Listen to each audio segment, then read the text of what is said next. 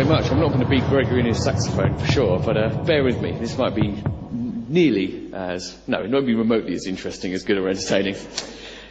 Is there a real you? This might seem to you like a very odd question, because, you know, you might ask, how do we find the real you? How do you know what the real you is, and so forth? But the idea that there must be a real you, surely that's obvious. If there's anything real in the world, it's you. Well, I'm not quite sure. At least we have to understand a bit better what that means. Now, certainly I think that there are lots of things in our culture around us which sort of reinforce the idea that for each one of us, we have a kind of a core, an essence. There is something about what it means to be you which defines you, and it's kind of permanent and unchanging. The most kind of crude way in which we have it are things like horoscopes, you know. People are very wedded to these actually, you know. People put them on their Facebook profile as though they are meaningful. You can know your Chinese horoscope as well. There are also more kind of scientific versions of this.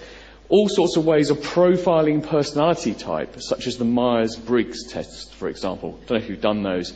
A lot of companies use these for recruitment. You sit, ask a load of questions, you answer a load of questions, and this is supposed to reveal something about your, your core personality. And of course, the popular fascination with this is enormous. In magazines like this, you'll see in the bottom left corner, they'll advertise in virtually every issue some kind of personality thing. And if you pick up one of those magazines, it's hard to resist, isn't it? Doing the test to find what is your learning style, what is your loving style, what is your working style, you know, are you this kind of person or that?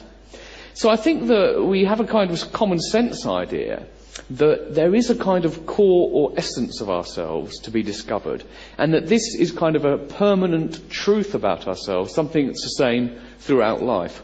Well, that's the idea I want to challenge, and I have to say now, I'll say it a bit later, but I'm not challenging this just because I'm weird. The challenge actually has a very, very long and distinguished history. So look, here's the common sense idea. There is you. You are, uh, the individuals you are, and you have this kind of core.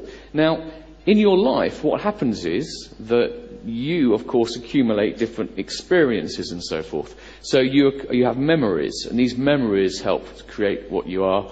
You have desires, maybe for a cookie, maybe for something that we don't want to talk about at 11 o'clock in the morning in the school. You will have beliefs. This is a number plate from someone in America. I don't know whether this number plate, which says Messiah 1, indicates that the driver believes in the Messiah or that they are the Messiah. Either way, they have beliefs about Messiahs. We have knowledge. We have sensations and experiences as well. It's not just you know, intellectual things. So this is kind of the common sense model, I think, of what a person is. There is a, a person who has all the things that make up a life, the experiences. But the suggestion I want to put to you today is that there's something fundamentally wrong with this model. And I can show you what's wrong with one click. Which is, there isn't actually a you at the heart of all these experiences. Right? Strange thought? Well, maybe not. What is there then? Well, clearly there are memories, desires, intentions, sensations, and so forth. But what happens is these things exist and they're kind of all integrated, they're overlapped, they're connected in various different ways.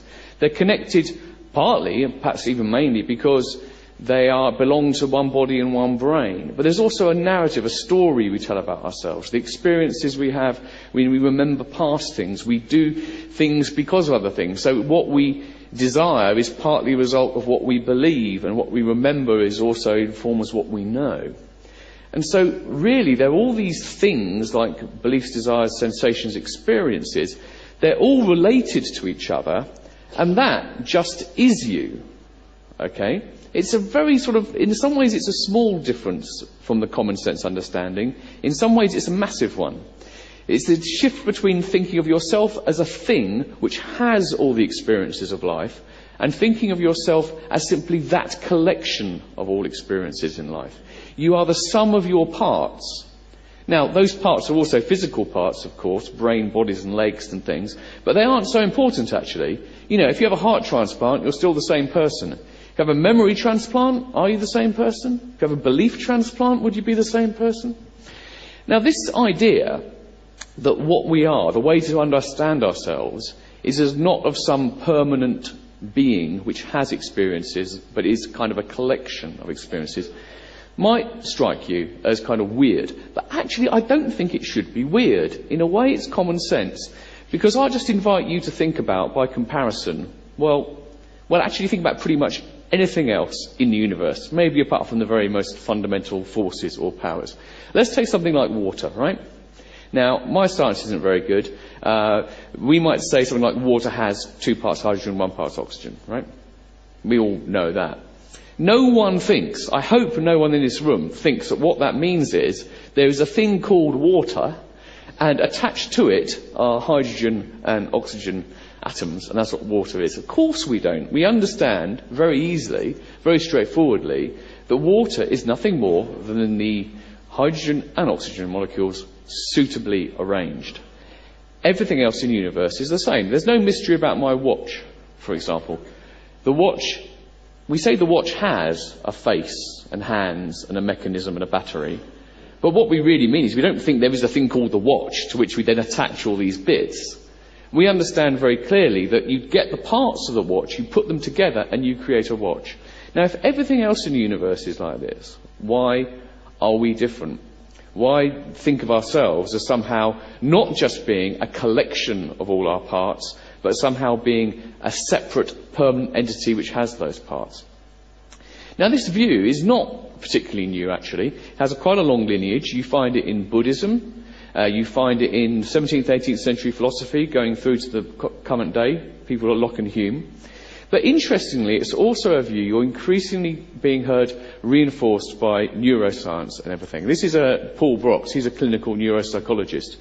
And he says this, we have a deep intuition that there is a core, an essence there, and it's hard to shake off, probably impossible to shake off, I suspect.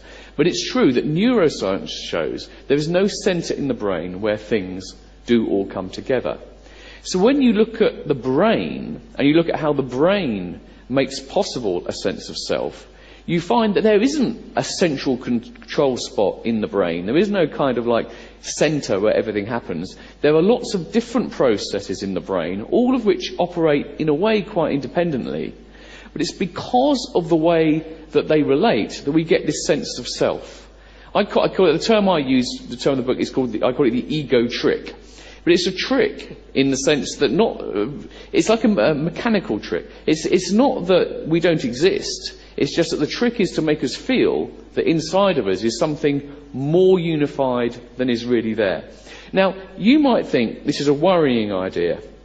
You might think that if it's true that for each one of us there is no abiding core of self, no permanent essence, does that mean that really the self is an illusion? Does it mean that we really don't exist? There is no real you. Well, a lot of people actually do use this talk of illusion and so forth. These are three psychologists, Thomas Metzinger, Bruce Hood, Susan Blackmore. A lot of these people do talk the language of illusion. The self is an illusion. It's a fiction. But I don't think this is a very helpful way of looking at it. And go back to the watch. The watch isn't an illusion because there is nothing to the watch other than the collection of its parts. In the same way, we're not illusions either. The, the, the fact that we are, in some ways, just this very, very complex collection, ordered collection of things, does not mean we're not real. And I can give us sort of a, a very sort of rough metaphor for this. Let's, let's take something like a, a waterfall. These are the Iguazu Falls in Argentina. Now, if you take something like this, you can appreciate the fact that in lots of ways, there's nothing permanent about this. For one thing, it's always changing. The waters are always carving new channels with changes in tides and the weather. Some things dry up, some things, uh, you know, new things are created. Of course, the water that flows through the waterfall is different at every single instance. But it doesn't mean that the Iguazu Falls are an illusion. It doesn't mean that it's not real. What it means is we have to understand what it is as something which has a history, has certain things that keep it together, but it's a process, it's fluid, it's forever changing. Now that, I think, is a model for understanding ourselves. I think it's a liberating model. Because if you think that you have this fixed, permanent essence, which is always the same throughout your life, no matter what, in a sense you're kind of trapped. You, you have a kind of, you're born with an essence, that's what you are until you die. Maybe after, if you believe in an afterlife, you, maybe you continue. But if you think of yourself as being in a way not a thing as such, but a kind of a process, something that is changing, then I think that's quite liberating because unlike the waterfalls, we actually have the capacity to channel the direction of our development for ourselves to a certain degree. Now we've got to be careful here, right? If you watch the X Factor too much, you might buy into this idea that we can all be whatever we want to be. That's not true. I've heard some fantastic musicians this morning, and I am very confident that I could no way be as good as them. I could practice hard and maybe be good, but I don't have that really natural ability. There are limits to what we can achieve. There are limits to what we can make of ourselves. But nevertheless, we do have this capacity to, in a sense, shape ourselves. The true self, as it were, then, is not something that is just there for you to discover. You don't sort of look into your soul and find your true self. What you are partly doing, at least, is actually creating your true self. And this, I think, is very, very significant, particularly this kind of stage of life you're at. You'll be aware of the fact, how much have you changed over recent years? If you have any videos of yourself, three or four years ago, you probably feel embarrassed because you don't recognize yourself. So I want to sort of get that message over that what we need to do is think about ourselves as things that we can shape and channel and change. This is the Buddha again. Well makers lead the water. Fletchers bend the arrow. Carpenters bend a log of wood. Wise people fashion themselves. And that's the idea I want to leave you with, that your true self is not something that you will have to go searching for as a mystery and maybe never ever find. The, to the extent you have a true self, it's something that you in part discover, but in part create. And that, I think, is a liberating and exciting prospect. Thank you very much.